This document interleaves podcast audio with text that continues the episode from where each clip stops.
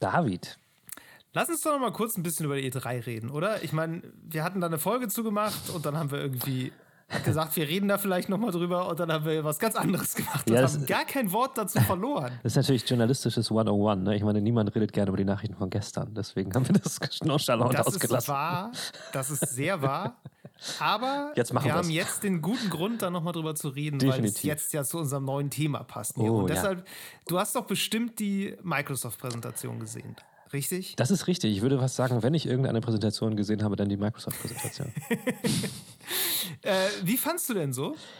Ähm, sehr, ich fand die äh, ziemlich gut, muss ich sagen. Also sie war sehr äh, reichhaltig und genau das wollten wir ja sehen. Haben wir ja im Vorfeld sogar auch gesagt. Also ne, die haben ja was zu zeigen. Das stimmt. Also die müssen sozusagen und sie haben geliefert, würde ich sagen. Oder nicht? Doch. Äh, total, ja. total. Was hat dir am besten gefallen? Oder worauf hast, hast du jetzt basierend auf dieser kleinen Werbeeinblendung am meisten Bock? Ja, schwer zu sagen. Es war tatsächlich auch echt viel. Ne? Ähm, mir hat tatsächlich Star- ja, ja. Mir, mir hat tatsächlich Starfield gut gefallen, auch wenn es kein Gameplay gab. Ne? Also ich fand's, ähm, das ist so ein bisschen sowas, was mich, was mich wieder so ein bisschen... Anhyped. Das war ein guter Mood-Trailer. Ich genau. hatte auch, als ich dieses Raumschiff gesehen habe, dachte so, oh, ja, ja, das ist ja, schon ein bisschen geil. Also genau. wer weiß, wie das später aussieht und so, aber ja. so allein nur um das Setting so zu setzen, das hat mir auch gefallen. Genau, ja. Und das war natürlich dann trotzdem nicht so ähm, das Heftigste, dass sie, dass sie danach sozusagen das nicht mehr toppen konnten. Das fand ich ganz gut. Ne? Also es hat trotzdem dann noch eine Menge ähm, Raum dafür gelassen, was dann danach alles noch so kam. Ähm, boah, du ja. fragst mich Sachen, ey. Äh, was fand ich denn noch gut? Wie hieß nochmal dieses eine mit den Vampiren? Äh, Redfall. Ja, das fand ich auch knallermäßig. Das, das Ding ist, ne, ich habe das gesehen und ich glaube, bei jedem anderen Studio würde ich so ein bisschen denken, ja, das ist so ein bisschen so Fortnite-mäßig, mm. also wieder Save-the-World-Modus, so, mm. ne? Irgendwie so Koop-Shooter. Ähm, ja, so ein bisschen sehr flashy, ja. bisschen sehr hip. Ja, ja. Aber da das Arkane Studios sind, yep, bin ich yep. leider komplett befangen und denke so, wow, das wird bestimmt voll geil. Yep. Das ist bestimmt richtig gut, obwohl es dafür jetzt auch noch nicht so viele Anhaltspunkte gibt. Aber ja, habe ich auch ein bisschen Bock drauf zu ja. sehen, was das wird. Nee, aber sehe ich genauso. Also das ist halt, wenn die das machen, dann kann es eigentlich kann es gar nicht schlecht werden. So. Und ähm, genau, das waren so die, ach, es gab bestimmt auch viele Kleinigkeiten, die ich super fand, ähm, die mir jetzt nicht mehr Eine einfallen. Eine große Sache, Forza Horizon fünf. Ja, stimmt, du bist ja so ein Forza-Opfer. Äh, ich, ich habe... Ich, Ja, irgendwie, ich habe überhaupt keinen Bock auf Rennspiel, aber Forza ist irgendwie so ja. eine Riesenausnahme und das war krass. Ich bin ja sonst immer auch etwas vorsichtig zu sagen, ja, nur weil die Grafik geil ist, muss das Spiel halt nicht gut sein, aber mhm. da dachte ich so, naja, ey, ganz ehrlich, das ist eigentlich gesetzt, dass das ein gutes Rennspiel ist, weil es reicht, wenn sie einfach alles aus Forza Horizon vier da reinsetzen mhm. und dann einfach nur die Welt ändern. Und ich dachte teilweise echt, das ist ein Foto oder ein Film. Ja. Also ja. das war irrwitzig. Sowas habe ich irgendwie... Also ich habe das in letzter Zeit immer mal öfter bei Spielen, dass meine Augen sich nicht mehr ganz sicher sind, ist das noch ein Spiel oder ist das Realität? Gerade bei so C G I-Trailern, ja. weil die so krass aussehen. Ja. Aber da dachte ich so, wow, okay, also für Gameplay, ja. das ist schon echt hart nah am Fotorealismus. Das da stimmt. bin ich echt gespannt drauf. Und das ist auch so, ich glaube, Rennspiele sind vielleicht die einzigen Spiele, wo ich wirklich immer mehr Fotorealismus geil finde. Ja. Ansonsten denke ich so, ja, braucht man nicht unbedingt. Stilisiert ist auch cool. Ja.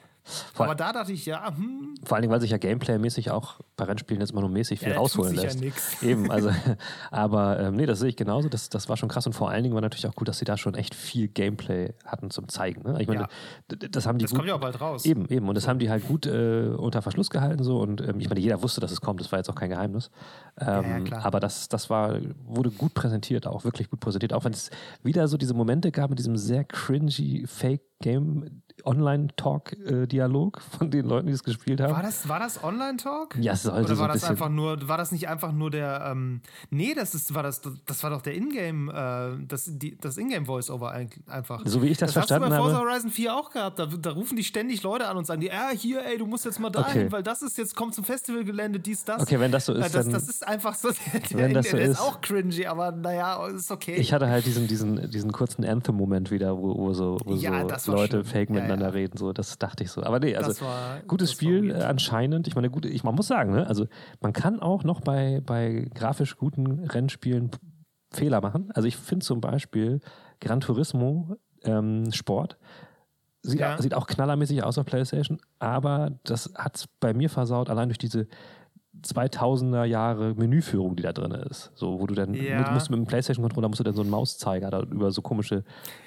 viel zu kleine Menüs bewegen. Und das kann es noch versauen, aber ich glaube, das machen die nicht, ja. weil das war bei Forza bisher eigentlich auch ziemlich gut. Dann mache ich mir ja. da keine Sorgen. Nee, ich denke eigentlich auch. Ja. Also ich bin da auch, bin da auch sehr zuversichtlich und genau, hab da auch irgendwie äh, sehr Bock drauf. Ja, äh, ja, langer E drei Rede, kurzer Sinn. Warum machen wir das alles? Ähm, warum sind wir eigentlich ja, hier? Genau, warum, was wollen wir eigentlich hier? Ähm, ja, wir hatten ja schon mal eine Folge gemacht zu Nintendo und mhm. so zum Image von Nintendo und wo das so herkommt und was da irgendwie abgeht und wieso das alles irgendwie so mit der Realität nicht so wahnsinnig viel häufig zu tun hat.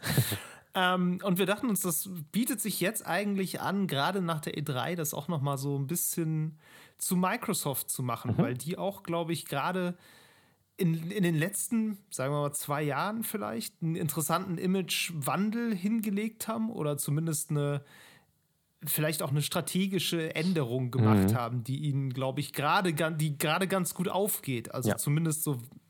Ob das monetär aufgeht, keine Ahnung. Ich bin ja nicht der Buchhalter. Nicht? Aber ähm, was so die Meinung angeht mhm. über Microsoft und auch äh, über Xbox natürlich. Vor allem Microsoft ist natürlich nur der Konzern im Hintergrund. Ja, ähm, ja aber genau. Ja, ich würde auch sagen, tatsächlich Microsoft ist oder Xbox ist dass der Gaming-Stakeholder, äh, der in den letzten Jahren irgendwie am meisten sich verändert hat. Und das ist natürlich super interessant. Und ja. äh, das ist eine Folge wert, würde ich einfach mal behaupten. Das würde ich jetzt auch mal ganz, äh, ganz dreist behaupten. Am Ende gucken wir, ob das stimmt. Und genau. wenn nicht, dann löschen wir das alles. Dann hört ihr das auch gar nicht. Nee, eben, dann, dann so. machen wir so Blitzdings, Gewitter. Genau. Einfach nur weißes Rauschen, neunzig Minuten lang. Das ist eine Sonderfolge, ist extra lang. Genau. Nee, genau. Ähm, aber bevor wir jetzt damit richtig einsteigen, äh, David, erzähl mir nochmal, was du gespielt hast zuletzt. Ja, sehr gerne. Ähm... Ich bin immer noch, ich gebe ab und zu eine Wasserstandsmeldung dazu durch, ich bin immer noch nicht durch Disco Elysium durch. Ich bin aber zuversichtlich, dass ich da innerhalb der nächsten zwei Wochen ähm, also Abschluss, Vollzug, äh, Voll, Vollzug melden darf. Ich habe den, äh, den Mordfall schon gelöst ah, ja. und ähm, genau, jetzt kommt, glaube ich, nur noch so, der, so ein bisschen epilogmäßig. Also ja, ähm, habe ich weitergespielt, aber rede ich dann irgendwie später mal drüber. Äh, ansonsten habe ich parallel angefangen, was zu spielen, was mich ein bisschen mehr beschäftigt, weil Disco Elysium ist halt viel lesen, mm. zuhören und ab und zu mal klicken. Ja. Ähm, und ich habe äh, Psychonauts mir endlich ah, ja. mal vorgenommen. Mhm. Also tatsächlich ein Xbox-Spiel, sozusagen. Welch Zufall. Ähm, ja, Ähm, so ein bisschen mit Blick natürlich auf Psychonauts zwei, was im August ja rauskommt. Das reizt dich? Ein bisschen schon. Also ich, ich habe halt immer gehört, dass das so gut sein soll und hatte das aber nie gespielt. Mhm. Und habe dann auch, habe jetzt den ersten Teil angefangen und habe direkt mal festgestellt, dass ich eine Sache komplett immer falsch gesehen habe bei diesem Spiel. Ich dachte immer, mhm. es geht um Insekten. Hä? Wieso? Ich dachte immer, man spielt da irgendwie so in so einer Insektenwelt, so das große Krabbeln mäßig, so Käfertypis oder okay. so Ameisenviecher. Das stimmt aber nicht. Nö.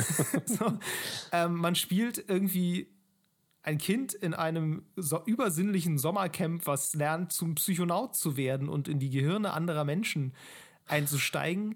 Und das mit den Insekten liegt halt einfach nur daran, dass die ganzen Figuren so Tim Burton-mäßig ja, sind. Also ja. die sind halt alle so, alles ist schief und krumm, manche sind halt riesengroß und spindeldürr, haben ganz komisch platzierte Augen, alles sieht irgendwie mhm. abgefuckt aus. Mhm.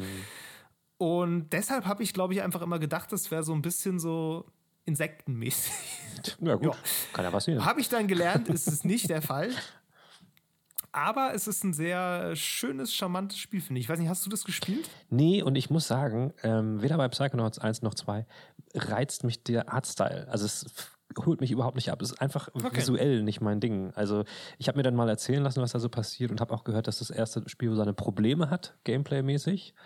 Ähm, ja. Aber also ist es einfach schon vom Visuellen einfach überhaupt gar nicht meins. So. Okay. Also es, klar, es ist Geschmackssache, sieht halt ein bisschen aus wie so ein, so ein bisschen wie so diese super R T L ähm, Zeichentrickfilme so, ja, Anfang der zweitausender, die hat, da fing das mal an, dass die so mit so, auch mit Artstyles viel experimentiert haben mhm. und alles so, alles da irgendwie so ein bisschen, ich weiß nicht, kennst du Oggy und die Kakerlaken? Äh, nein. Ach, das, ja gut, du bist, du bist älter als ich, das merkt man dann wieder, Mist. äh, das war so eine, so eine, ist eine Zeichentrickserie mit so drei Kakerlaken, die immer so einen Kater ärgern, Oggi. Und das ist auch alles so schief und krumm gezeichnet immer. Und was ganz geil war, das auf Deutsch war das erzählt von Dirk Bach, herrlich, der das komplett in Reimen gemacht hat. Was? Das war irgendwie, irgendwie, ich konnte das als Kind gar nicht wertschätzen. Wer hat das Egal. denn bezahlt? Ich, keine Ahnung. Also so sieht es aber so ein bisschen aus, so ein bisschen verdreht und abgefuckt und so. Passt aber ganz gut zum Setting eigentlich, weil mhm. du, du steigst ja sozusagen in die Psyche von anderen ein und läufst dann so in dem Gehirn rum. Und ja, es hat dann halt ganz witzige Ideen, ne? So dass du natürlich so gegen Ängste kämpfst und dann gibt es immer sogenannte Zensoren, die tauchen dann immer auf, das sind irgendwie so kleine Männchen mit so einem Stempel, mit so einem Verbotenzeichen dran.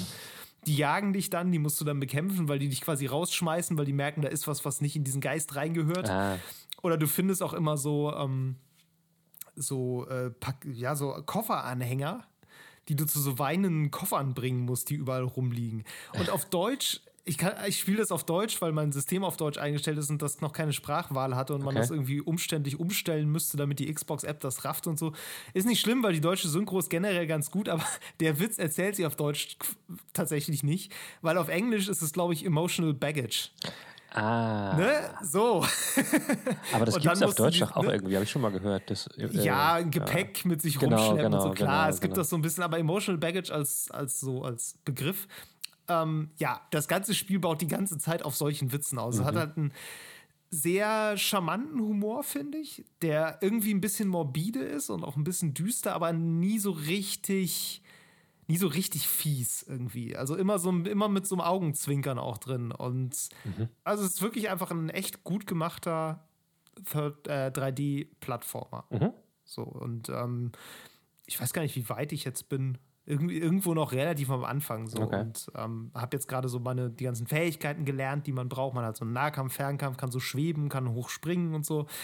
Klassisches Arsenal, ne? Und ja. vieles geht dann tatsächlich einfach über dieses Setting und auch über den Artstyle, weil das eben immer so was leicht Psychedelisches hat. Es gibt auch ganz viel so mit so Farbverläufen und so, so Spiralen und so ein Zeug und irgendwelche abgefreakten Räume, durch die, durch die du auf einmal durch musst. Ja, und das ist... Ähm Ist, also ist cool. Okay. Ich freue mich auch auf den zweiten Teil. Ich bin gespannt. Ich war ganz erfreut beim ersten Teil. Den haben sie natürlich irgendwie für P C auch zurecht gepatcht, mhm. ähm, sodass man den tatsächlich auch einfach in moderner, hoher Auflösung spielen kann. So, ah. dann, dann sieht der auch echt top aus. Klar, die Texturen sind ein bisschen matschig, ja, gut, aber hochauflösend. Und das fällt immer nur auf, wenn er dann in die äh, Zwischensequenzen geht, weil die sind, glaube ich, in siebenhundertzwanzig p oder noch niedriger. ähm, das ist immer ganz lustig. Okay. ähm, ja, nee. Aber so, das habe ich jetzt parallel noch so ein bisschen gespielt. Okay, okay. Genau. Und eine Sache möchte ich dir noch empfehlen. Eine Demo vom Steam Next Fest. Es gibt jetzt nämlich für alle, die das irgendwie verpasst haben, wir haben da ja zuletzt drüber mhm. gesprochen, aber so als Nachklapp, ganz viele der Demos, die da erschienen sind, sind immer noch online. Ach so, ja, ist cool. Ist auch irgendwie klar, weil wenn man die schon aufwendig erstellt, dann will man die vielleicht nicht nur für zwei Tage online haben oder für eine Woche. Ähm, sodass viel, viele einfach noch da sind. Dieses Death äh, Trash zum Beispiel kannst du auch nach wie vor spielen. Mhm. Und ich hatte jetzt ein äh, Spiel gespielt, das heißt Timberborn. Ähm, es ist ein Aufbaustrategiespiel mit Bibern. Naheliegend. Und das ist eine erstaunlich gute Idee. Du, irgendwie, du spielst halt Biber in einer Postapokalypse so und musst Holz fällen, was Biber halt so warte tun. mal, warte mal, in einer Postapokalypse? Wieso das denn? Ja, da, irgendwie ist das so die Story, da, also alles ist irgendwie kaputt, da stehen auch manchmal so kaputte Hochhäuser rum in der Landschaft so. Aber die Biber halt, haben überlebt, okay, cool. Ey, du, was weiß denn ich? Die bauen auch Häuser. Okay. So, die so Biber bauen halt Häuser und dann musst du irgendwie ähm, Wasser schöpfen und Nahrung anbauen und Kartoffeln anpflanzen und einen Grill bauen, auf, auf dem von den, aus den Kartoffeln dann Grillkartoffeln gemacht werden, was Biber halt so tun. Und äh, das funktioniert dann immer so, es ist so ein bisschen mit so einem Survival-Aspekt drin, weil du immer eine Regenzeit und eine Trockenzeit hast. Und in der Regenzeit ah, ja. ist halt alles grün, in der Trockenzeit trocknet halt alles aus. Und du musst dann irgendwie Wasser eben sammeln und in so Behältern speichern, damit du für die Trockenzeit genug hast. Okay. Und auch essen, weil da wächst dann nichts mehr. Und du kannst aber auch, weil das sind ja Biber, kannst du dann Wasserläufe zum Beispiel anstauen, sodass du dann äh, dein Wasserreservoir so ein bisschen länger hast, ne? Dass der Fluss nicht austrocknen kann, weil du quasi das Wasser bei dir gesichert hast. So. Klingt du gut, kannst aber auch gut. dabei dein ganzes Dorf unter Wasser setzen, wenn du dich blöd anstellst. Also auch so ein bisschen so physikbasiert, ja, okay. Schön. Ja, es geht. Also ähm, ich glaube, da ist nicht so viel Physik. Das, also keine richtige Physik. Das ist einfach nur. Ist das denn, ähm, was ist das für eine Ansicht? So Top-Down oder, oder? Das ist einfach ganz klassische Echtzeitstrategie-Ansicht. Okay. Es hat auch so ein bisschen was von ähm, They Are Billions für mich gehabt, okay. weil eben dieser Survival-Aspekt so drin ist. Du hast halt immer eine Phase, wo du irgendwie bauen kannst und dich äh, irgendwie vorbereiten musst. Mhm. Und dann hast du eine, eben eine Phase, wo irgendwie dann alles austrocknet und du irgendwie überleben musst. Ähm, weil sonst verdursten dir alle deine Biber und wenn alle deine Biber tot sind, hast du verloren. Dann hast du keine Biber mehr. Das ist leider schon. Ja, meine Freundin war ganz enttäuscht, dass die Biber kein Fieber kriegen. Ich meinte, es ist nur die Demo, vielleicht kommt das in der Vollversion noch. Die Biber haben Fieber. Äh, mal gucken. Ja, aber wie gesagt, also es ist ein schönes äh, Spiel. Und es das heißt hat, so, Tim- hat echt auch ein... Timberborn heißt das? Timberborn heißt okay, das. Es hat auch echt so ein bisschen Suchtfaktor, habe ich festgestellt. Also ich habe da so einen... einen längeren Nachmittag wirklich so ein Spiel nach dem anderen gemacht, bis ich die zweite Trockenperiode überstanden hatte und dann quasi die Demo auch durchgespielt hatte, weil okay. äh, die geht nur bis zur zweiten Trockenperiode. Man kann da später auch noch Sprengstoff bauen und sowas. Also das wird, glaube ich, noch recht interessant. Hey, ja, gefallen. Ähm, ja, Strategiespiel mit Bibern. Geht demnächst irgendwann in Early Access. Ich bin mal gespannt. Ja, gute, gute Empfehlung auf jeden Fall. Gute Empfehlung. Genau. Ja, äh, das war's auch von mir, Meru. Mhm. Was hast du denn so gespielt? Ja, also bei mir nicht viel Neues. Ähm, ich habe tatsächlich mir ähm, aber in, im Ausverkauf ähm, Mario plus Rabbids Ähm, Kingdom Battle ge- gekauft ah, auf Switch. Sehr gut. Weil das, ähm, ich weiß, dass es ein gutes Spiel ist und es hat irgendwie einen Zehner gekostet oder so und dann dachte ich, ja komm hier, das ist ja so auf meine alten Tage, ich kann ja so schnelle Spiele nicht mehr gut spielen. Das heißt ja, Runden- Rundenstrategie ganz gut. Das ist richtig. ähm, und das gefällt mir auch sehr gut, ein gutes Spiel, nach wie vor. Ähm, ja.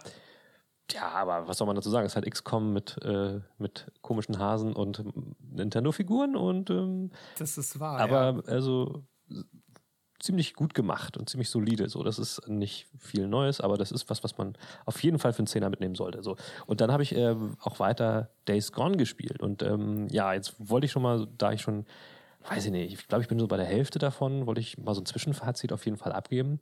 Mhm. Ähm, ich hatte ja schon gesagt, ich hatte das damals, als es neu war, nicht so ähm, gespielt, weil das erschien irgendwie in so einem Loch, wo irgendwie ich genug Zombie-Spiele gespielt hatte und genug Open-World-Spiele gespielt hatte von Sony. Ähm, und das hat, äh, hat glaube ich, dem Game insgesamt geschadet, weil es ist eigentlich total unfair. Es ist nämlich wirklich ein gutes Spiel, muss man einfach mal sagen. Es ist wirklich mhm. ähm, von der, von der ganzen Gameplay-Mechanik gut gemacht. Ich mag auch so Sachen wie, dass du zum Beispiel die vier verschiedenen Menüs, so Inventory, ähm, Fertigkeitsbäume, ähm, Map und deine ganzen Story-Quests so ähm, erreichst, indem du einfach auf diesem, auf diesem Touchpad, auf dem, auf dem Controller nach oben, links, rechts oder unten wischst, ganz schnell, dann kommst du da ganz schnell mhm. hin. Coole Sache so und ähm, das Spiel macht auch irgendwie was ganz gut, was ich nicht so richtig benennen kann, woran es liegt. Es ist ein klassisches Open-World-Game, also ziemlich groß. Du hast dann da Quests und so Punkte, wo du immer hinfahren kannst und dann auch irgendwie natürlich mhm. schnell reisen kannst. Aber ähm, je nachdem, wo du dich in der Story befindest, mh, ähm, hast du eigentlich nur so in deinem Umfeld mehr oder weniger zu tun. Und es ist ein bisschen so, habe ich das Gefühl, wie als wenn du in einer großen Stadt lebst und immer nur auf deinem Kiez bist und da gar nicht weg musst, weil du eigentlich da alles hast, was du brauchst. Aber hin und wieder mal ähm, kommt von außen irgendwie so ein, eine Anfrage oder irgendwie und du musst dann doch mal irgendwie äh, aus, deinem, aus deiner Komfortzone im wahrsten Sinne des Wortes raus und dann da mhm. was machen. So, das heißt, es ist nicht so klassisch wie bei vielen Open-World-Spielen, die dich einfach so krass erschlagen mit einer Mit, mit Tätigkeiten überall in einem ganzen Spielgebiet, was gigantisch ist. So, das ähm, hat mich ab und zu bei, bei Assassin's Creed-Teilen bei aktuellen so ein bisschen abgeschreckt, abge, ähm, so dass du dann irgendwie überall nochmal hin musst und dann noch was offen hast. Oh ja. Und das hast du bei Days Gone nicht so. Da hast du gerade, hast du immer eigentlich nur Dinge offen, die in deiner mehr oder weniger näheren Umgebung sind. Und das ist angenehm. So. Mhm. Und trotzdem ist das ein großes, riesiges Spiel. Und ähm, was mich halt nach wie vor so ein bisschen nervt, sind, ist die äh, dieses Culture-Ding mit dem, ne, mit dem ähm, Harley-Davidson-Fahrer und seinem Motorgang-Kollegen ähm, tätowiert und sehr maskulin aufgestellt und pipapo. Und äh, das, äh, sie lassen es immer so absichtlich so ein bisschen durchschimmern, dass sie natürlich auch kein Problem damit haben, wenn irgendwie Homosexuelle am Start sind. Das ist alles in Ordnung so, aber das kommt immer so ein bisschen, oh, ich, ich mag diese ganze, diese ganze Atmosphäre nicht so und das, das, da kämpfe ich mal noch so ein bisschen an. Ähm, ich habe tatsächlich, ich habe jetzt das, ähm, den Chopper von, von Deacon habe ich jetzt in äh, knallpink äh, umgestaltet, um dem so ein bisschen entgegenzuwirken. Sehr subversiv. Das kann man nämlich, man kann an seinem Motorrad rumfummeln, äh, man kann an dem Aussehen seiner Figur nichts machen, aber am Motorrad kann man rumfummeln. Ähm, auch, auch diese Mechanik mit dem Motorrad ist eigentlich ziemlich cool gemacht. Du hast halt das Ding auch so ein bisschen als deine mobile Basis immer dabei. Ne? Da, wenn du am Motorrad stehst, kannst du, kannst du schnell speichern. Ähm, mhm. Du kannst Erweiterungen kaufen, ähm, wie irgendwie so Satteltaschen, wo du dann noch Munition drin speichern kannst und so. Und ähm, äh, du musst das Motorrad dann aber auch zwischendurch auch nochmal reparieren on the go und so. Und das, hat, das ist eine ganz nette Zusatzmechanik, ne, die dann irgendwie mhm. noch mit da reinfällt. Klar, ist ätzend, wenn das Ding kein Benzin mehr hat, aber es gibt eigentlich in fast jeder kleinen Siedlung, Ortschaft oder irgendwo, wo ein Haus steht, kriegst du auch einen Benzinkanister. Also das ist nicht so schlimm, wie ich am Anfang dachte. Da dachte ich, oh nein, ey, ich bin immer nur damit beschäftigt, mir irgendwie den nächsten Tropfen Benzin zu sichern. So. Ähm, nee, also ich, ich finde es gut. Ich werde es auch auf jeden Fall zu Ende spielen. Also das habe ich mir auch echt fest vorgenommen. Ähm, wobei, auch wenn die Geschichte gut ist, ich bin jetzt nicht so krass mitgerissen wie bei anderen Spielen, die so wirklich so, keine Ahnung, emotional da was mit mir machen. Also das ist, mhm. das ist da schon eher so das Tool, die Geschichte. Ähm, nicht so wie bei anderen großen Blockbuster-Adventures. So. Und äh, ja, also dennoch, wer irgendwie auf Open World steht und was sucht in der Richtung gerade, der kann Days Gone auf jeden Fall mal spielen. So, das äh, ist ja. durchaus empfehlenswert. Und ich, mir tut es im Nachhinein immer noch leid, dass es früher so untergegangen ist, als es neu war. Da kann, können die von Band nichts für. Nee, das, das stimmt. Das, wobei, also ich überlege gerade so, also ich habe schon viel Kritik auch da gelesen, gar nicht im Sinne von, das ist jetzt schon wieder so ein Spiel, also mhm. ja, das gab's auch, dass einfach zu, zu wenig Sachen neu macht, sondern gerade der Hauptcharakter, der war halt echt so bei vielen so, ja, er ist halt einfach, also ich habe es nicht gespielt, aber nach dem, was ich gelesen habe, nach dem, was du erzählst, ist halt einfach so ein mittelmäßig angenehmer Typ. So. Es ja. ist halt einfach so ein bisschen, oh, es gibt wohl auch irgendwie so ein Radio, ne, wo immer ja, so eine ja. Verschwörungstheorie-Heini dann mm, im Radio mm. da irgendwie rumpalavert und er dann immer irgendwie sagt, ja, genau, irgendwie. Und nee, das ist tatsächlich da gar nicht so. Das ist im, genau, genau andersrum. Er, er, so, er okay. spricht sich immer gegen den aus. Ja, ja, genau. Ah, okay. Genau. Okay. Ja, aber auch das war so ein bisschen so, ja, ja. er wirkt irgendwie einfach so ein bisschen, glaube ich, wie so ein Psycho in mancherlei Hinsicht. Ja, nee, das, das, ja, das liegt aber auch, glaube ich, ähm, daran, dass man im, erst im Laufe des Spiels über seine, seinen Hintergrund, seine Motive und seine Ansichten mehr erfährt. So, das, okay. das ist so ein bisschen, so verläuft dieses Spiel. Ich vergleiche das jetzt, währenddessen habe ich es immer so mit, mit Jin Sakai aus, ähm, aus Ghost of Tsushima verglichen, den ich nämlich auch mhm. überhaupt nicht leiden konnte die ganze Zeit. Mhm. Und das hat das Spiel für mich mehr oder weniger äh, nicht gekillt, aber, aber abgeschwächt, dass ich mit dem, mit dem Charakter einfach keine Verbindung eingehen konnte. So. Und mhm. da muss ich sagen, ist Deacon Saint John schon ein bisschen nahbarer. So. Also der ist schon, ist schon ein Typ, so wenigstens. Ähm, und ja. und ähm, Jin Sakai ist halt tatsächlich, äh, der ist einfach eiskalt, weil er halt ein Samurai ist und ähm, keine Emotionen zeigen will. Und das ist natürlich irgendwie schlecht. Also dann, es um eine Verbindung aufzubauen. Gut für einen, ja. für einen Hauptcharakter in dem Spiel. Genau. Und das, insofern machen die das jetzt nicht so schlecht. Also das finde ich in Ordnung. Aber ich weiß, ja, was genau. du meinst. Und das ist auch am Anfang, denkst du auch, ey, was für ein lamer White Dude ist das denn jetzt so? Aber immer mit der Zeit, immer mehr, lernst du ein bisschen was über ihn. Und dann ist das auch, ist das auch, ähm, ist das okay, sag ich mal. Okay. ja. ja, das gibt's ja auf, auf P C, ne? Das gibt's jetzt äh, ja, auf dem P C, das, ja, deswegen ja, ja. war es jetzt auch wieder so ein bisschen in, in aller Munde, sag ich mal so. Ähm, ja, ja. Ich weiß jetzt nichts über die Performance, äh, aber Sony tut halt mittlerweile... Schon laufen. Ja, die, die tun eine Menge dafür, dass jetzt ihre Franchises da auch rübersuppen. Ähm, und ich bin auch deswegen, ehrlich gesagt, wieder drauf gekommen, weil ein Arbeitskollege mir gesagt hat, ey, der ist halt P C-Gamer komplett, man, ja, jetzt habe ich mir das mal gegönnt so, und ähm, fand es auch total gut. So. Mhm. Ähm, und dann dachte ich, ja, warum, warum nicht nochmal probieren? Ähm, ja. Nach wie vor habe ich keinen Bock auf diese Zombie-Horden, die ver- verursachen sehr viel Stro- Stress in mir. Ähm, aber ja. die sind mir jetzt noch nicht so oft begegnet, also das geht schon. Ja, die sind auch so, aber die sind auch so das große Feature. Ja, und das ist irgendwie auch strange, ne? Dass man versucht, das große Feature einfach am besten nicht zu sehen. Ja, schwierig. Ja, aber ja, das ist immer so die Frage, worauf man so Bock hat, ne? Ja, ja, ja. Naja. Ist, äh, ich finde gerade, was ist das eigentlich für eine Engine? Das hat nur am Rande irgendwie eine Ey, Relevanz, aber... Ich, ich weiß es nicht, ähm, aber das hm. ist nichts... Glaub, ich glaube nicht, dass es irgendwie Decima oder sowas ist. Das ist, glaube ich, was Eigenes gewesen, wenn ich mich nicht täusche. Okay. Ja. Ja, nur gerade überlegt, weil ich dachte so, ja, Open World und damit so Horden und so ist ja auch nicht so einfach. Nee. Es wäre schon gut, was zu haben, was da irgendwie mit umgehen kann. Ja, also die haben, die um. haben diese Horden ja auch irgendwie äh, sehr elaboriert geplant und die haben ja so, so ein bisschen so ein...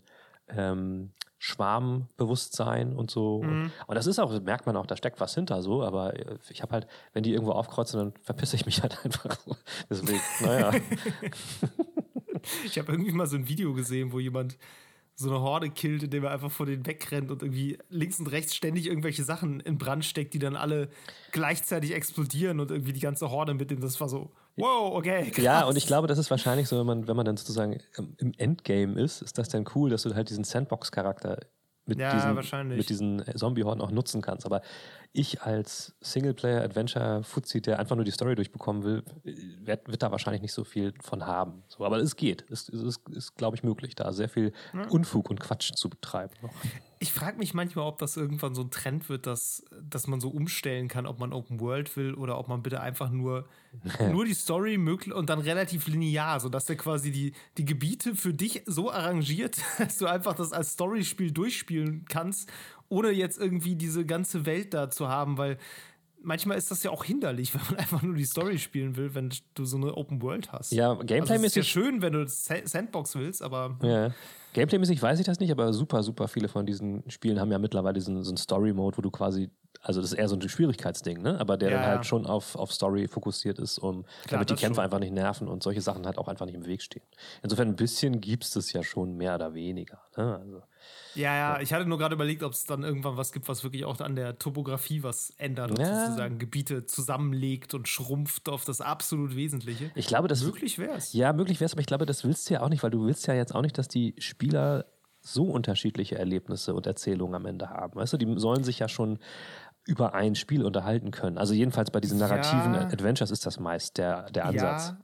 Aber ich hätte viel dafür gegeben, zum Beispiel in Assassin's Creed Odyssey, ja. statt irgendwie im, ich hoffe, dass es das letzte Drittel der Story war, ich habe da nicht mehr weitergespielt, aber es war unendlich lang, ja. da hüpft man halt echt nur noch von Insel zu Insel und besucht ständig irgendwelche anderen Leute und mhm. dann schicken die dich wieder zur nächsten weiter entfernten mhm. Insel. Ich hätte wirklich gerne einfach eine Funktion gehabt, die mich da, also ja, es gibt eine Schnellreise, man konnte teleportieren, aber so, weiß nicht, du steigst ins Schiff und das Schiff fährt da automatisch hin, ohne Vorkommnisse und du kannst einfach nur, ne, okay, Story-Moment ja, ja. für Story-Moment abarbeiten, ohne mhm. den ganzen Kram dazwischen, weil dann wirst du wieder in einen Kampf verwickelt und mhm. dann findest du wieder einen Schatz und mhm. dann ist es drei Stunden später und du weißt nicht mehr, was zu tun war. Ja, ich glaube, dann solltest du vielleicht mal, vielleicht solltest du mal Days Gone ausprobieren. Ja, vielleicht sollte ich das mal tun. Gut, aber erst noch Psychonauts. Ja. Und Disco Elysium. Und, und, und den ganzen Game Pass. Und es gibt so viel. Apropos Game so Pass. Äh. Ja, apropos. Lass uns mal über Team Green sprechen. Woohoo. Team Green. So, also, Xbox bzw. Microsoft. Ähm, ich habe das eben schon mal gesagt. Ich finde tatsächlich, und das ist jetzt meine... Ähm, Meine kontroverse These am Anfang vielleicht. Ich finde, dass Microsoft tatsächlich als einziger in den letzten Jahren ein innovatives neues Produkt auf den Markt gebracht hat in dieser ganzen Gaming-Blase, ähm, das auch wirklich was komplett anders macht und anders probiert als die anderen. Und das merken wir witzigerweise jetzt erst so schleichend. Ähm, ja. Und jeder weiß natürlich, worüber ich spreche. Ich spreche über den Xbox Game Pass, ähm, der mittlerweile das Konsolengeschäft eigentlich schon fast ablöst. Und ich habe das Gefühl, viele merken das noch nicht so richtig so. Die denken immer, ja klar, es ist aber doch hier Xbox Series X gegen PlayStation fünf und so. Aber eigentlich ist es das nicht mehr. Und das finde ich mega spannend. Und ich bin, habe ich wahrscheinlich auch schon mal gesagt, ähm, eigentlich ursprünglich totaler PlayStation-Fan. So. Ich komme aus dem Konsolending so raus. Ich hatte, ich hatte damals sogar die allererste Xbox mir noch eingefallen. Ähm, aber mittlerweile muss ich sagen, mich fasziniert das, was die sich ausgedacht haben. Und ich hoffe, dass wir das vielleicht ein bisschen ergründen können, warum das so, äh, ich will jetzt nicht sagen, so, so, so, so bahnbrechend ist, aber warum das wirklich so was anderes ist und warum sie vielleicht auch die Schlaueren sind in diesem ganzen Kontext. Ähm, und das ja. hätte ich vor allen Dingen bei Xbox gar nicht erwartet, so nach all diesen Jahren. Warum das, was das mit all diesen Jahren zu tun ja, hat, ja, ja. das sprechen wir gleich noch drüber. Aber ähm, tatsächlich ähm, ging so in den letzten ja, zwei Wochen so mal, gab es mal so ein Twitter-Meme, mhm. wo irgendwelche Leute äh, vorgeworfen bekommen haben, dass sie ja von Microsoft bezahlt seien, weil sie Werbung für den Game Pass machen. Ja. Was, glaube ich, einfach nur Leute waren, das war, glaube ich, hier dieser Destin-Legarie von ähm, I G N. Ja. der hatte irgendwie ähm, was darüber geschrieben so und dann haben Leute gesagt, ja, das ist doch bezahlt, so mm, Werbung für mm, den Game Pass. Mm. Und dann hat er irgendwie gesagt, ja, das ist doch lächerlich, mir das vorzuwerfen. Fast so lächerlich wie der unfassbar niedrige Preis von neun Komma neunundneunzig Dollar pro Monat für den Xbox Game Pass, den ihr auf Zugriff auf hunderte Spiele gibt.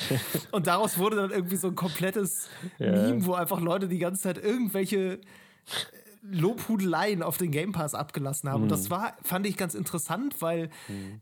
der wird wirklich, also natürlich wird er nicht von Microsoft bezahlt, um das zu sagen, nee. Weil Spielejournalisten werden generell viel weniger von irgendwem bezahlt, als von, man so denkt. Und von denen, von denen sie bezahlt werden, werden sie meistens schlecht bezahlt. Genau, so, genau. Aber Bestechungsgelder, das lohnt sich auch einfach nicht. Ja. Dafür kann man sich auch Influencer kaufen. Ähm, das hatten wir aber schon mal. So, nee, aber ähm, es ist halt einfach wirklich ein guter Deal, über den viele Leute, auch wir ja hier regelmäßig, ja. einfach sehr wohlwollend sprechen. Mhm. Und mhm. ich habe dann so ein bisschen den Backlash davon quasi auch noch mit durchgelesen, wo Leute meinten, ja, aber es ist auch überhaupt nichts Neues, weil PlayStation Now ist ja genauso. Und ein Teil davon ja, stimmt. Ja. Weil PlayStation Now ist halt auch dieser Dienst, den Sony ja hat seit Jahren, der, der völlig untergemarketet ist irgendwie. Mhm. Der als Cloud-Gaming-Dienst angefangen hat, aber das ja mittlerweile gar nicht mehr ist. Das ist halt einfach echt ein Abo mit, ich habe da noch nicht geguckt, da sind achthundert Spiele drin. Mm, mm. Das kostet fünf Euro im Monat, wenn du es für ein Jahr kaufst. Mhm. Und du kannst die nicht nur streamen auf der PlayStation, sondern du kannst sie halt auch einfach runterladen ja. und einfach so spielen. Also im Grunde genau wie der Game Pass.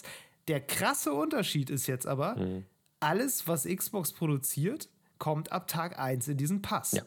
Und das ist halt echt... Das wirkt wie ein ganz kleiner Unterschied, aber irgendwie ist das wirklich die große revolutionäre Neuerung gewesen. Und das ist auch der Punkt, den Sony halt bei P S Now nicht mitgeht und auch mehrmals gesagt hat, dass sie den nicht mitgehen wollen. Genau, explizit nicht, ja. Ähm, genau. Das Interessante daran ist, dass das aber auch automatisch ähm, eine ganz interessante Folge hat, nämlich dadurch, dass diese ganzen ähm, ähm, First-Party-Games ab Tag eins drin sind, befeuert das natürlich die Konsumenten und sie probieren auch mal die ganzen anderen Spiele aus, die da auch noch drin sind, von den Indies ja. und von den kleineren Entwicklern, ja. die dadurch wiederum, ähm, wie soll man sagen, eine, große, eine größere Spielerbasis bekommen, die ähm, auch, und das ist sehr kompliziert, aber die Finanzierung wird von Xbox teilweise gestemmt, was diese Indie-Games angeht und so. Und das ist ein System, was in sich zu funktionieren scheint. So. Naja, die zahlen den Studios ja auch Geld dafür, genau. dass die in den Game Pass kommen. Also Microsoft hat ja, hat ja was davon, dass die in diesen Dienst kommen. Das heißt, die, haben, die kriegen Finanzierungssicherheit. Genau, aber auch ja nur zu einem bestimmten, kommt, ja. bestimmten Grad. Ja, ja, aber das Ding ist, danach kaufen viele Leute die Spiele mehr, weil sie sie schon mal irgendwann gespielt haben. So. Und dieses, ja. dieses Ganze, dieses Ganze, diese Dynamik, die ist bei PlayStation Now nicht da. Die ist nicht da, weil, weil eben die Leute auch denken, ja, da sind ja eh nur alte Spiele drin. Und das ist das große Problem, ja, ja. was sie haben. Da sind nicht die Total. neuesten der neuesten Games drin. Und deswegen, ich, ich finde, den Vergleich kann man einfach nicht machen mit P S Now. Und ich finde es auch, ehrlich gesagt, ein bisschen traurig, ja. dass Sony das so, so macht. Aber da haben wir auch schon drüber gesprochen, das machen die natürlich ähm, bewusst, weil sie halt einfach im Gegensatz zu Xbox ein sehr konservatives und fast schon mh, rückwärtsgewandtes Geschäftsmodell verfolgen. Sie machen ihre First-Party-Games ausschließlich dafür, nicht ausschließlich dafür, aber hauptsächlich dafür, um ihre Hardware zu verkaufen. Und ihre Hardware ähm, ne, ist dazu, ist, ist, ist darauf ausgelegt, ähm, diese First-Party-Spiele zu spielen. Das, war, das heißt, das ist ein ganz anderes Ökosystem, was da geschaffen wird, ja. als das, was Xbox macht. Xbox ist nicht auf eine Hard- Hardware mehr begrenzt. Sony begrenzt, ja, ja, begrenzt ja ganz deren, bewusst. Genau. Sony begrenzt ganz bewusst auf eine Hardware. Und Microsoft ja. begrenzt ganz bewusst nicht mehr auf eine Hardware, sondern ihr Produkt ist quasi PlayStation Now und nicht die PlayStation-Konsole. Und das ist, ja, ja, das genau. ist der, der interessante Fakt und die interessante, dieses neue, was ich meine, dieses innovative Produkt, was so ja. entsteht. Ähm, und das finde ich, finde ich, also ich finde es bewundernswert, dass sie diesen, diesen Schritt gewagt haben und das einfach mal ausprobiert haben. So. Ne? Weil Total. Was ich daran auch sehr spannend finde, dass gerade wenn man im Vergleich jetzt zu PlayStation darüber spricht, muss man das eigentlich auch erwähnen, weil das ist halt einfach, das sind halt zwei Unternehmen, die in völlig unterschiedlichen Sphären operieren. Ja. Also ja. Ähm, ich glaube, Sony könnte sich sowas für den Game Pass in der Form halt auch einfach überhaupt gar nicht leisten, nee. weil das ein wesentlich kleineres Unternehmen ist ja. als dieser unendlich große Gigant Microsoft, mhm. die haben halt einfach die Kohle, und um auch jahrelang in Vorleistung zu gehen und zu sagen, wir leisten uns jetzt dieses im Vergleich zu Einzelkäufen spottbillige Abo-Modell ja. und verzichten dafür wirklich auf einen Großteil der Einnahmen, die wir durch First-Party-Spiele zum Beispiel haben mhm. und zahlen quasi noch drauf für andere mhm. und ähm, auch mit nicht gesicherter Erfolgschance, so nach dem Motto. Und es weiß ja jetzt auch noch keiner. Die sagen immer, das, das rechnet sich schon irgendwie, das wird mhm. sich auch irgendwie mhm. rechnen, die sind ja auch nicht blöd, aber ja.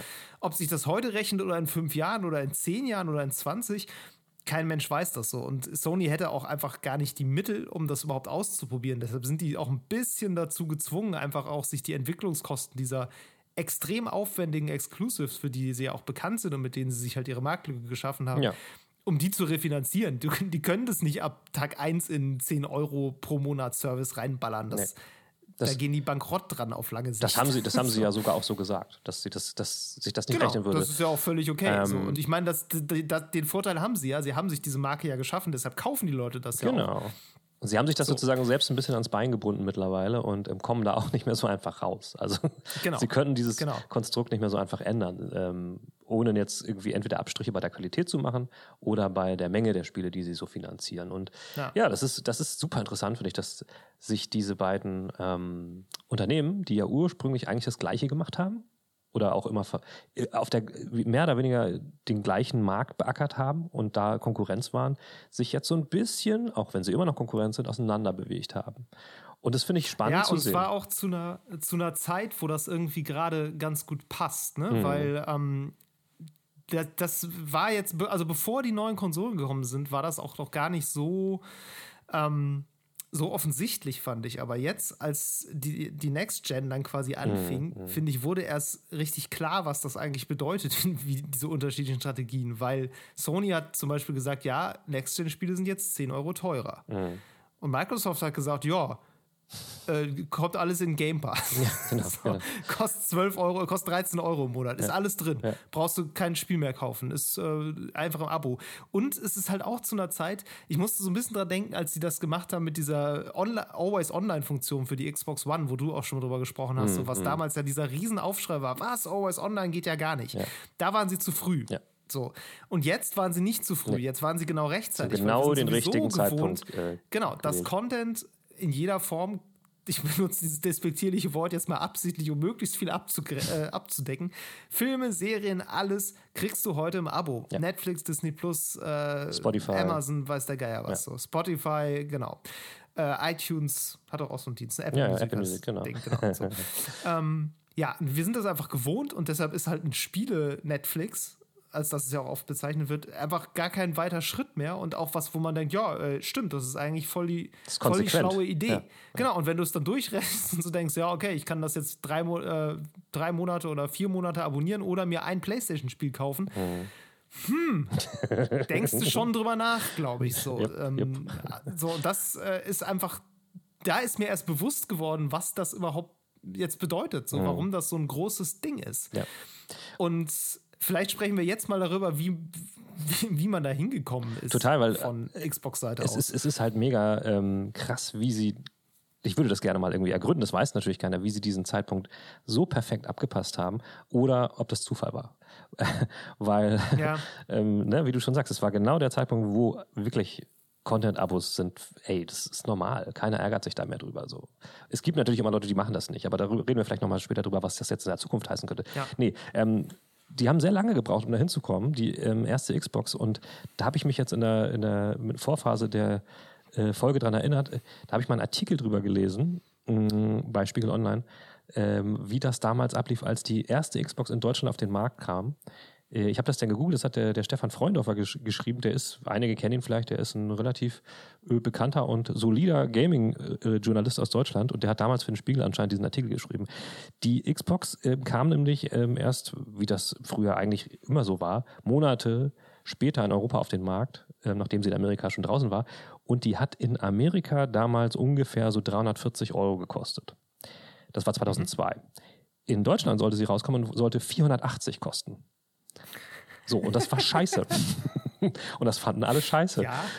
Das Ding ist halt, dass äh, Microsoft damals schon das Ding halt krass, also die mussten halt heftig draufzahlen, damals schon. Weil ihre, ja. ihre Strategie war damals schon, ja, wir bauen halt einfach ein Ding, was krass was unter der Haube hat und richtig Leistung bringt und heftiger ist als die PlayStation zwei, die damals halt schon in aller Munde war. Ja. Und sie konnten nicht weiter runtergehen. Und ähm, der, der große äh, Kicker von diesem Artikel war, dass äh, der Xbox Deutschland-Chef sozusagen von damals in einem Interview erzählt, ja, das war damals so ein Tag, bevor die Xbox irgendwie auf den Markt kommt, oder eine Woche vor, ich weiß jetzt gar nicht mehr, rief ihn der ähm, Chef von Mediamarkt an und sagte, ja, hier übrigens, ich habe eine gute und eine schlechte Nachricht. Die gute Nachricht ist, pass mal auf, wir präsentieren die neue Xbox in der Werbepause vom Champions League-Spiel. Richtig gut. Die schlechte Nachricht ist, mhm. für dreihundertneunundneunzig Euro. So, das heißt, Mediamarkt hat einfach mal gesagt, ey, pf, uns egal, wir gehen einfach deutlich günstiger als U V P raus, um das Ding überhaupt loszuwerden. Danach ja. haben alle anderen Händler bei Microsoft natürlich Sturm gekriegt und waren richtig, richtig sauer. Ähm, aber Klar. tatsächlich haben die in den ersten paar Tagen irgendwie weniger als zehntausend Stück von den Dingern in Deutschland verkauft, weil keiner wollte die haben, weil die einfach zu teuer war. Die waren einfach ja. zu teuer. Ähm, und so hat sich das aber irgendwie oft weitergezogen bei Xbox, hatte ich das Gefühl. Ich meine, die dreihundertsechzig war mega erfolgreich, aber dann wieder die Xbox One war, war auch echt teuer. So. Ja. Und sie kamen einfach nie... Die hatte auch einfach Startprobleme. Total. Die Xbox One. Und sie kamen einfach nie von diesem Zug runter zu sagen, ey, wir machen die mächtigste Konsole, die die meiste Leistung hat. Und so, das war immer ihr Ding. Ja. Und das haben sie jetzt halt erst vor kurzer Zeit begriffen, das können wir zwar machen, so, das machen wir auch so ein bisschen, aber, aber, das, reicht aber das reicht nicht, weil die ja. Leute, ne, Content ist King. Die Leute holen sich eine ja. Nintendo Switch, die nichts kann, wegen Zelda. So. Ja. Und das ist eigentlich ein äh, Wii U-Spiel gewesen, was einfach nur geportet wurde. Und ähm, das haben sie zum Glück irgendwann begriffen. So. Ähm, noch eine kurze History-Sache, weil ich, das habe ich vorhin gelesen und fand es selbst total krass. Wusstest du eigentlich, warum das Ding Xbox heißt? Ja. Das weißt du, cool. Habe ich auch okay. gelesen, weil äh, die diese DirectX-Schnittstelle hatten genau. und sie eine Direct, die DirectX-Box hieß genau, sie, glaube ich, genau. auch irgendwann mal. Und ja.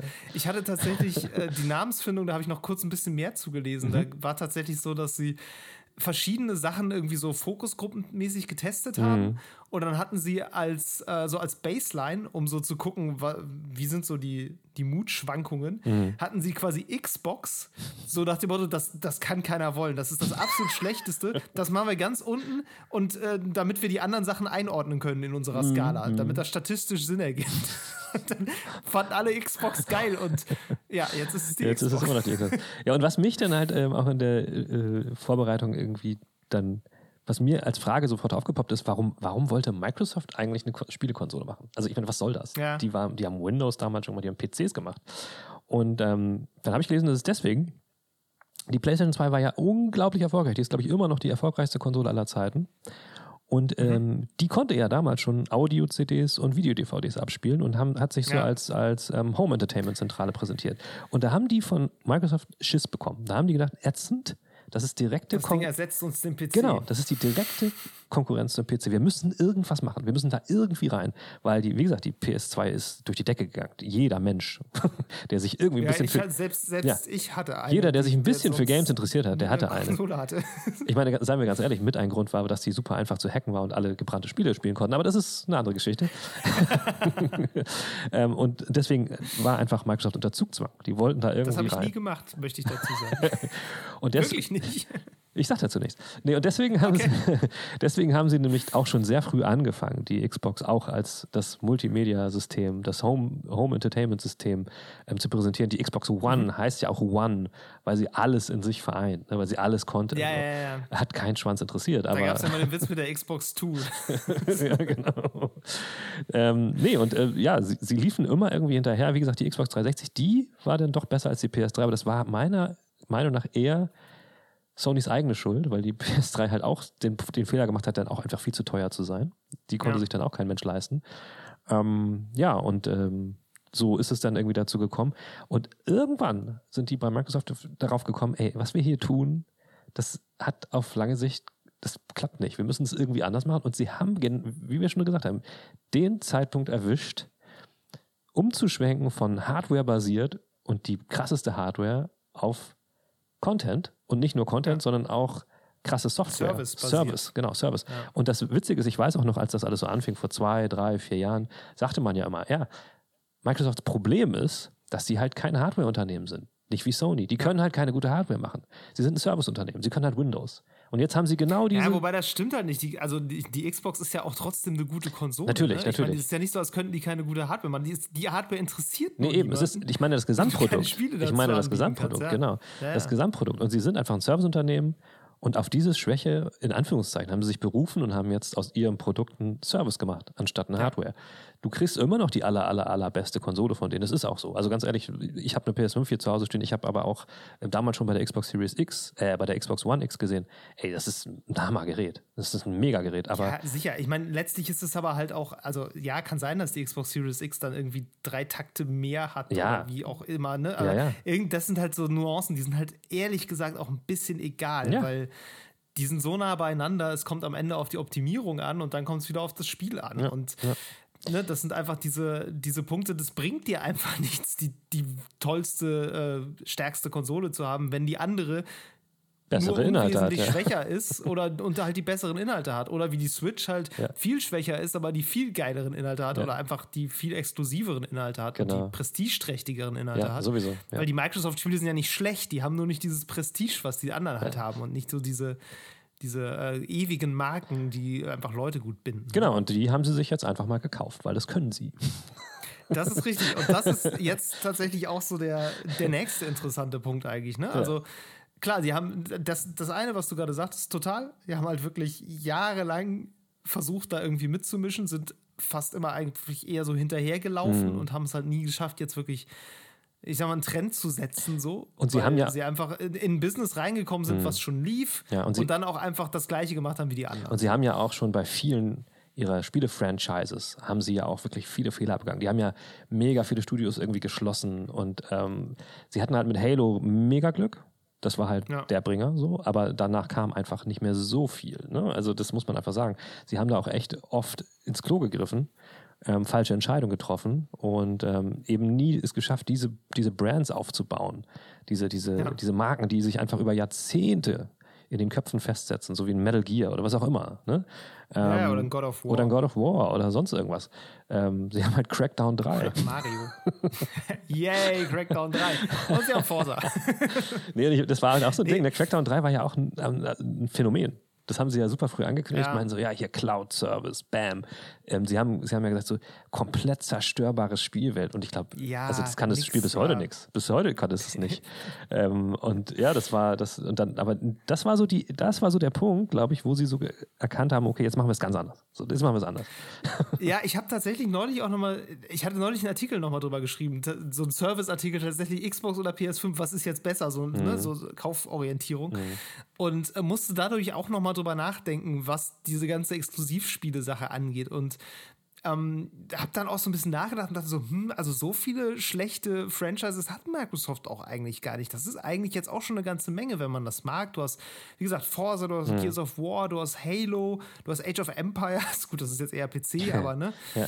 Ähm, Und ich habe halt so ein bisschen überlegt, ja, woher kommt eigentlich diese, mhm. diese Denke, dass das alles nichts wert ist im Vergleich zu einem God of War oder im Vergleich zu einem Horizon Zero Dawn ja. und so. Und mir ist so ein bisschen aufgegangen da, dass es, glaube ich, auch ein bisschen eine Genrefrage ist, weil ja. die Sony-Spiele ist nicht nur so, dass die Wiedererkennungswert haben durch ihre Charaktere und durch die Storys und so, die sind auch alle spielerisch extrem ähnlich. Ja. Du weißt einfach, wenn du eine, eine bestimmte Art von Spiel magst, dann bist du mit einer PlayStation richtig gut bedient. Ja. Wenn du irgendwelche anderen Spiele magst, dann eher nicht, aber wenn du diese Art von hochglanzproduzierten Third-Person-Open-World-Blockbuster magst, was extrem viele Leute mögen, wie du an dem Verkaufszahlen von Assassin's Creed sehen kannst, ja. Ähm, dann ist das einfach deine Konsole. Völlig einfache Entscheidung. Ja. Und äh, ja, oder Open World, halb Open World, ne? God of War, wie gesagt. Aber und das ist bei Microsoft einfach nicht der Fall. Die haben irgendwie dann mal ein Rennspiel, mal ein Ego-Shooter, mal ein Third-Person-Shooter, mal irgendwie einen Plattformer. Und es ist einfach so sehr divers. Mhm. Und deshalb ist der Game Pass auch wiederum so eine gute Idee. Ja. Weil du da halt alles davon kriegst und es zumindest mal ausprobieren kannst. Ja. Aber es lohnt sich irgendwie nicht als Fan eines bestimmten Genres, sich jetzt Total. eine Xbox nee, zu holen. Zumindest nicht für die First Party. Es ist auf jeden Fall so, dass, dass die Sony-Exklusivspiele, die ja, ne, die, die PlayStation vier ist, hat sich darüber definiert. Die sind auch einfach greifbar gewesen, weil sie ein bestimmtes Schema erfüllt haben, wie du sagst. Ja. Du wusstest, was du bekommst. Und ähm, das hat denen geholfen, weil sie einfach ja, man, man, man wusste einfach, worüber man spricht. Und sie haben es auch geschafft bei Sony, dass diese Games immer den Diskurs beherrscht haben. Das sind immer die ja. Titel, über die alle geredet haben. So, weil sie irgendwas, ja, ja, weil sie so. irgendwas, keine Ahnung, ich, ich sag jetzt mal, vielleicht ist es dieser narrative Fokus, dieses, ähm, diese eine Geschichte, die wir jetzt erlebt haben, die im besten Fall uns irgendwas mit uns gemacht hat und von der man sich gegenseitig erzählt. So, ja. Das habe ich bei einem, sorry, bei einem Gears of War jetzt nicht so gehabt. ähm, nope. Und, und das ist, das ist, glaube ich, das Ding. Ne? Das, das ist eher bei, bei Sony wie so ein Kinofilm. Du hast diese Kinofilme. Ja. Und ähm, alle Leute haben sich dann darüber äh, äh, unterhalten, was bei Avengers im Kino los war oder was, keine Ahnung, bei irgendwelchen anderen Filmen im Kino los war. Es waren halt diese Blockbuster-Dinger, über die alle gesprochen haben. Und das hat Sony geschafft, auf die Konsole zu transportieren. Und ja. da lief Microsoft einfach immer hinterher. Und wie du sagst, diese Diversität jetzt zur Stärke umzubauen, Puh, cool, ey. Also, weiß ich nicht. Ja, ja, genau. Also, irgendjemand hatte da eine richtig gute Vision und hat sie auch richtig gut umgesetzt bekommen. So. Tatsächlich kann man den ja auch beim Namen nennen. Ne? Ich meine, ja. das weiß man ja relativ gut, dass das halt auch Phil Spencer einfach maßgeblich zumindest ja. war, der ja da irgendwie ab, wann war der? zwanzig vierzehn oder so hat er es, glaube ich, übernommen, ne? Irgendwie schon. Der war ja, der war ja vorher schon lange da und ähm, hat das dann auf jeden Fall irgendwie in die richtigen Bahnen ge- Bahn gelenkt, ja. ja.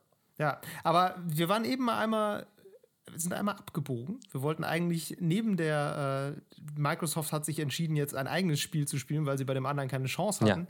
Ja. Ähm, wollten wir eigentlich darüber sprechen, dass sie jetzt auch einfach dazu übergegangen sind, sich Sachen zu kaufen. Genau, exakt. Die halt einfach äh, teuer sind. Gewinnversprechend sind und einfach äh, dieses Prestige im Grunde haben und über Jahre aufgebaut wurden. Nicht von Microsoft selbst, aber das ist im Zweifel ja dann egal. Auf jeden Fall. Genau, also äh, hat ja wahrscheinlich jeder mitbekommen, der nicht unter einem Stein lebt, dass äh, Microsoft ähm, die Bethesda Game Studios und alles, was dazugehört, für sieben Komma fünf Milliarden Dollar gekauft hat, ähm, sich einverleibt hat und damit halt extrem krasse Franchises und Studios gekauft haben. Also Davids Lieblingsstudio Arkane Studios gehört jetzt zu Microsoft.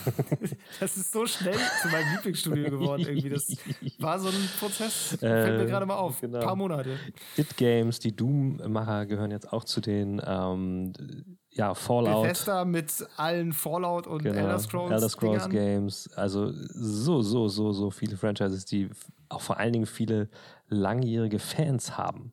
Die gehören jetzt ja. zu Microsoft und das ist natürlich der strategisch schlauste Einkauf ever. Ich, ich weiß noch vorher, Leute, haben die Leute schon spekuliert, ob sie Sega kaufen würden und ähm, nee, ist besser Yay, gewesen als Sonic Sega. Sonic X- Xbox exklusiv. Yay! Ähm, genau, und das ist jetzt natürlich so ein bisschen das Ding. Viele Leute, ähm, die vorher sich immer darüber beömmelt haben, dass Microsoft es halt nicht hinbekommt, haben jetzt Angst, dass sie das nächste Fallout oder Elder Scrolls nicht auf ihrer PlayStation spielen können.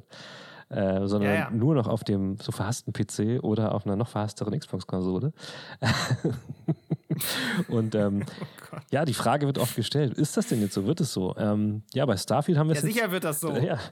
Bei Starfield haben sie es jetzt schon, haben sie es jetzt schon zugegeben, sagen wir mal so. Ähm, sie haben sich aber bisher ansonsten auch bewusst vage ausgedrückt und es nicht so klar gesagt.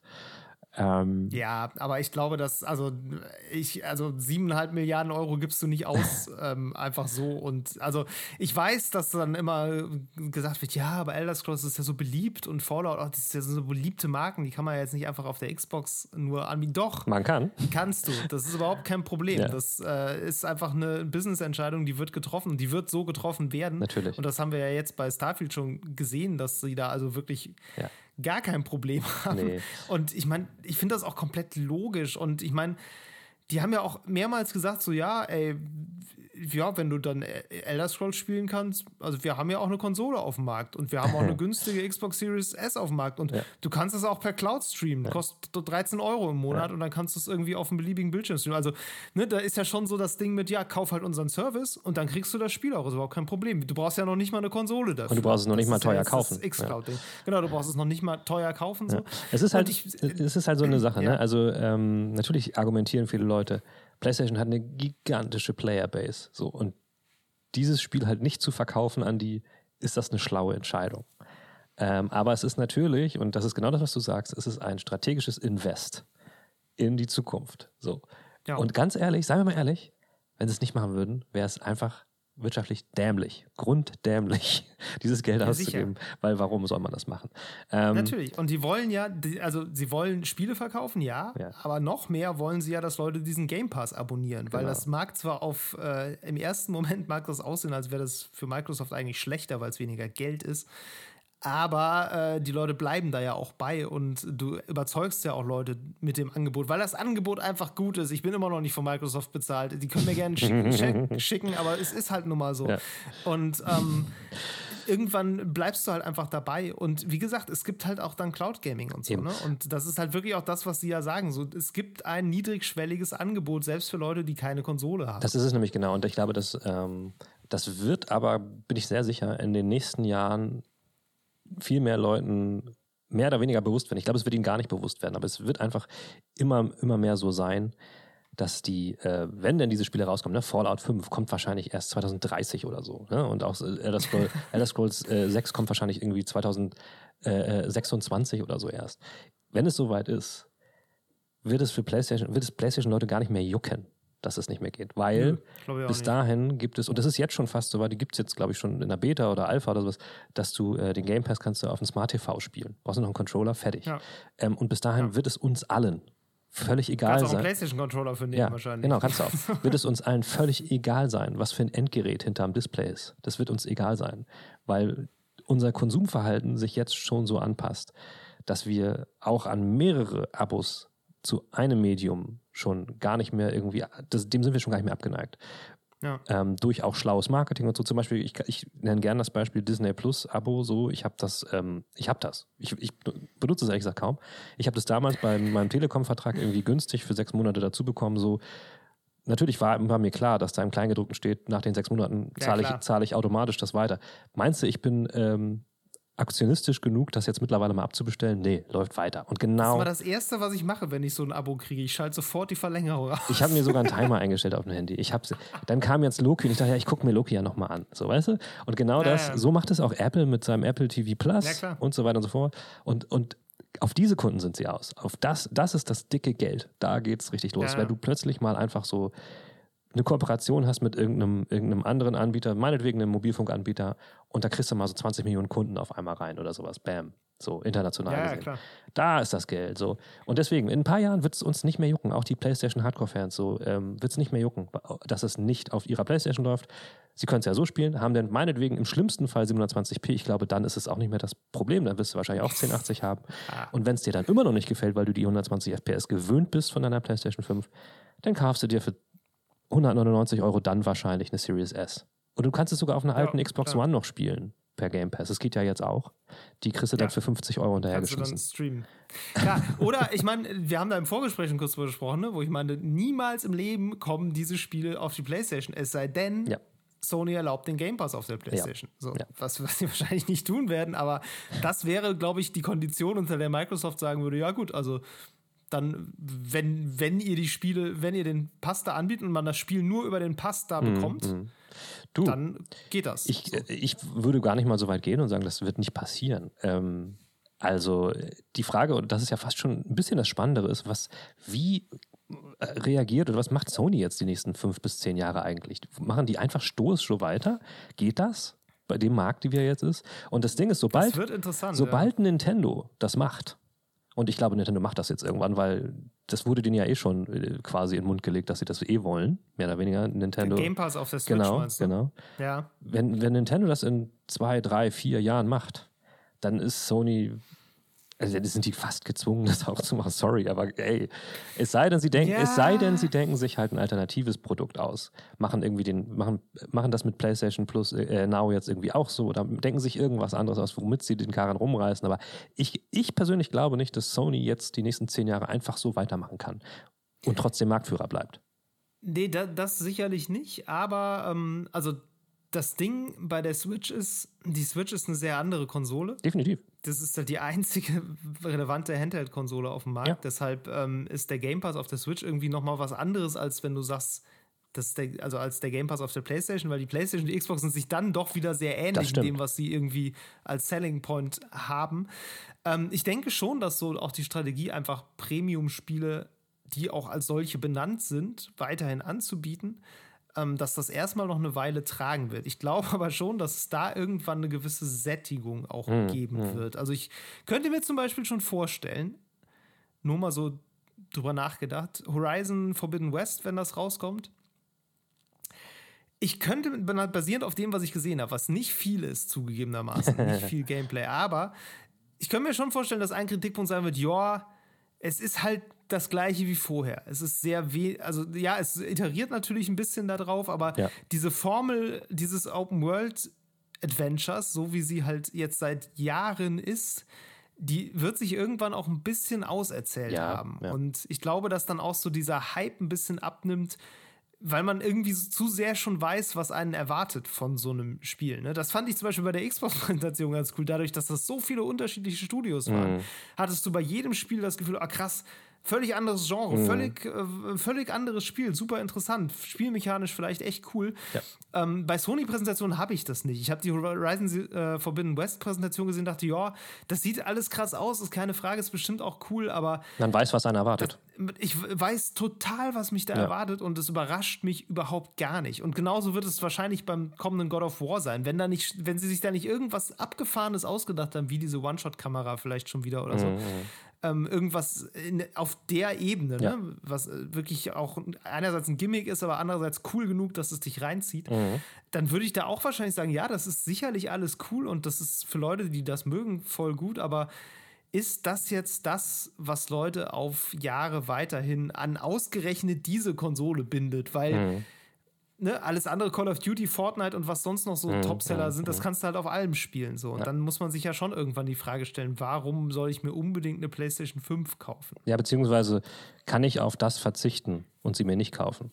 Also Klar. kann ich auf diese, diese Spiele, von denen ich ja ungefähr weiß, was sie mit sich bringen, kann ich auf die irgendwann ja. verzichten, weil sich das ja, auserzählt genau. hat. Genau, das sehe ich, sehe ich genauso deswegen. Also ich finde es sehr spannend, ob die diese Marktführerschaft, die sie ja einfach haben, ne? also die haben sie noch ja, immer, klar. ob sie die halten können. Ähm, und ein anderer Aspekt ist dann auch noch, also ähm, klar, so die äh, P S vier hat global hundertfünfzehn Millionen Stück verkauft. Und gucken wir mal ganz nach oben, die PlayStation zwei hat global hundertsiebenundfünfzig Millionen Stück verkauft, habe ich jetzt gerade nochmal nachgeguckt. Mhm. Äh, Was Microsoft da macht, ist ja eigentlich viel schlauer. Sie können ja viel, also der Markt ist ja viel größer. Sie brechen ja diese Grenzen auf. Es sind ja, stell dir mal vor, nur hundertfünfzig Millionen Game Pass-Abonnenten, die du erreichen musst, um da drüber zu kommen. Da ist denen ja. doch egal, ob sie nur hundert Millionen oder viel weniger Xbox-Konsolen verkaufen. Sie haben ja einen viel größeren Markt jetzt im Auge. Das ist denen ja völlig gleich. Die wollen viel ja, mehr Leute allem, erreichen. Vor allem ist diese, diese Marke, ich weiß, das, das lässt sich immer so schön zählen mit, wie viele Konsolen hat irgendwer verkauft, aber man darf halt auch wirklich nicht vergessen, dass an diesen Konsolen kaum jemand Geld verdient. Genau, also, genau. Wie du schon sagtest, Microsoft verkauft die halt echt mit winziger Marge oder gar mit Verlust, und bei Sony wird das ähnlich natürlich, sein. Klar, natürlich. Die nutzen natürlich die Software, um ihre Konsolen zu verkaufen, aber die Konsolen sind auch wiederum nur da, um Services zu verkaufen, sowas wie auch P S Plus und eben auch eben dann die Spiele zum Vollpreis. Ja.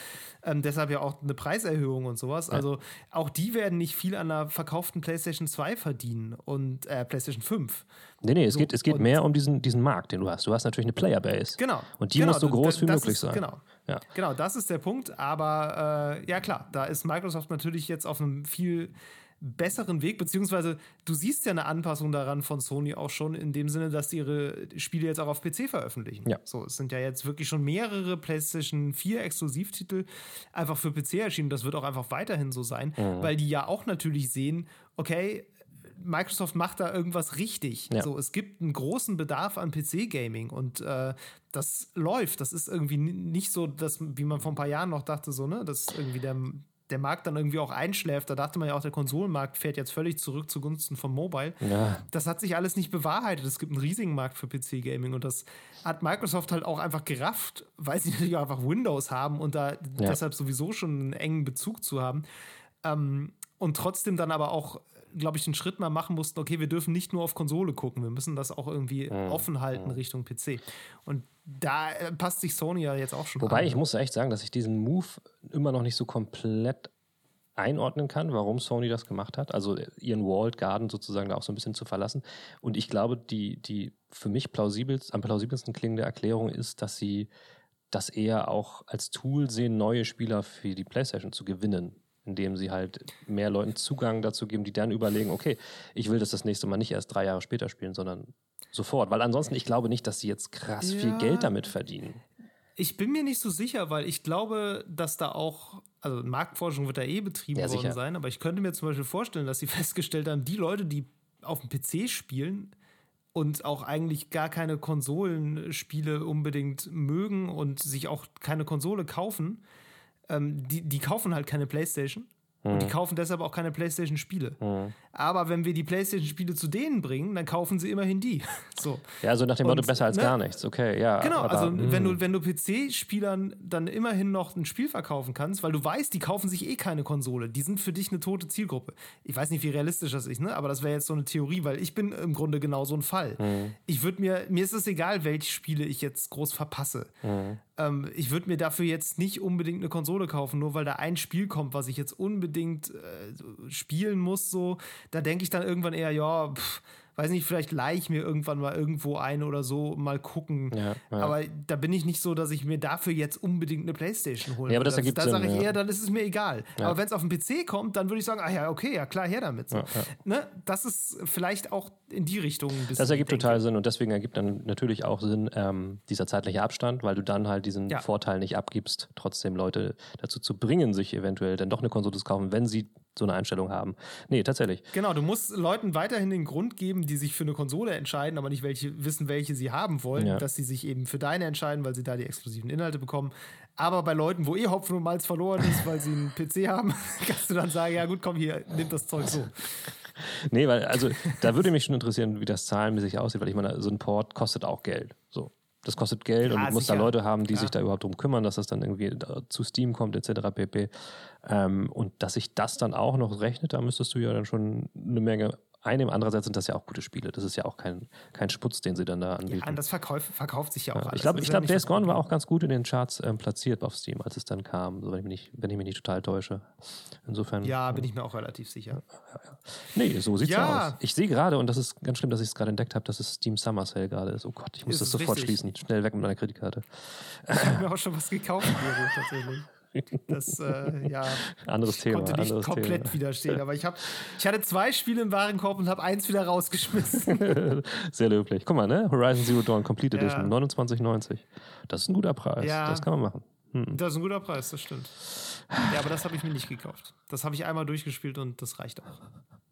Mich hat das auch nicht so geflasht. Also irgendwie, weiß ich nicht. Ah, diese PlayStation-Spiele, das ist äh, so ein bisschen, yeah. also vielleicht bin ich auch deshalb weiterhin gerade so ein bisschen. Ich sag ja, das ist. Ich weiß, weiß immer nicht, inwiefern die, die Meinung über Microsoft wirklich positiver geworden ist. Ich glaube, sie ist schon positiver geworden, einfach weil man diesen Service gerade einfach sehr krass mhm. als Service wahrnimmt.